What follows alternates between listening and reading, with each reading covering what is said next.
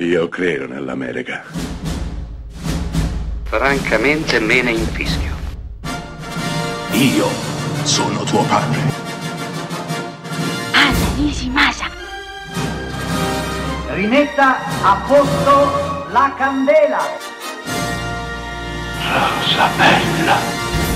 Che film stranissimo e bellissimo, Antebellum, appena sbarcato sulla piattaforma Amazon Prime. È un horror sociale, dove horror sociale significa una storia in cui il protagonista o la protagonista, come in questo caso, è circondata da qualcosa di inquietante, da qualcosa da cui non può fuggire. Un esempio perfetto di horror sociale è Rosemary's Baby, per esempio, cioè non abbiamo un, un fatto o una persona che suscita inquietudine, ma tutto ciò che circonda la protagonista è fonte di inquietudine. Ecco, Antebellum è un film stranissimo che non posso spiegarvi più di tanto per paura di spoilerarlo.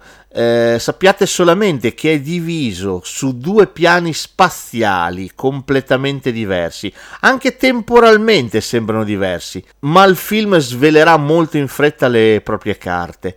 Abbiamo una protagonista nera, un'attivista molto impegnata che da sempre parla alle donne nere, quindi parla di genere e parla di razza e parla di risveglio sociale, di consapevolezza. Una donna, se volete, quindi pericolosa. Da un lato abbiamo questa figura di donna nera consapevole e forte, estremamente forte, estremamente potente, nel senso che ha il dono della parola, di affabulare le persone come lei che quindi iniziano a seguirla. Dall'altra abbiamo la stessa donna in una piantagione di cotone. Siamo durante la guerra di secessione americana, i sudisti controllano questo campo dove questi schiavi, lei è una di loro, raccolgono il cotone di giorno, di notte giacciono con i soldati.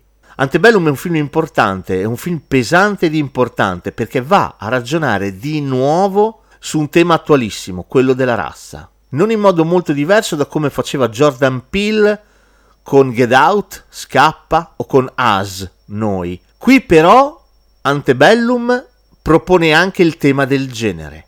Le donne sono protagoniste.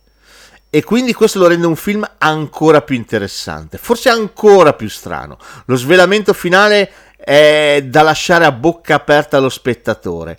Per un film che è impossibile che lasci indifferenti. Antebellum è una delle più belle sorprese di questo stranissimo anno cinematografico e per me già uno dei migliori film di questo, ripeto, stranissimo 2020.